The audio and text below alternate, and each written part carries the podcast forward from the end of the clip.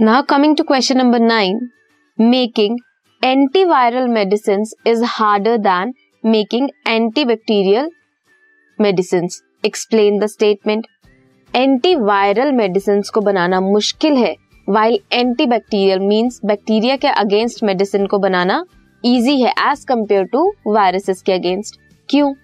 Because viruses are non living outside the host अगर viruses को host की machinery मिलती है, तब वो लिविंग क्रिएचर्स की तरह एक्ट करते हैं।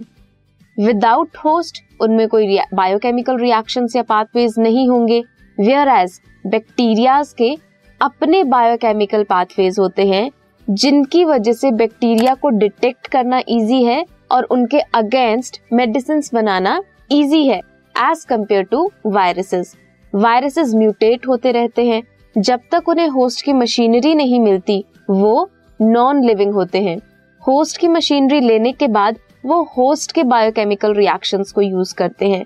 सो so, इसी रीजन की वजह से दैट वायरसेस म्यूटेट होते रहते हैं। सिर्फ़ होस्ट की मशीनरी मिलने पर ही वो एक्टिव होते हैं या लिव करते हैं लाइव होते हैं।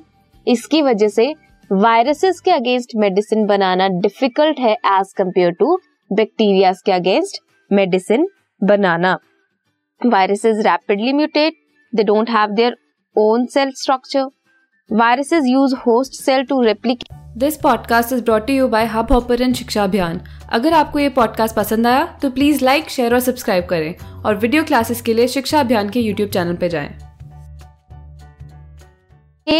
And is hardly involve in any metabolism but on the other hand bacteria क्या करते हैं? अपना बायोकेमिकल पाथवे होता है उनका, जिसकी वजह से it is easy to detect its presence in our body so difficult है to make antiviral medicine than antibacterial medicine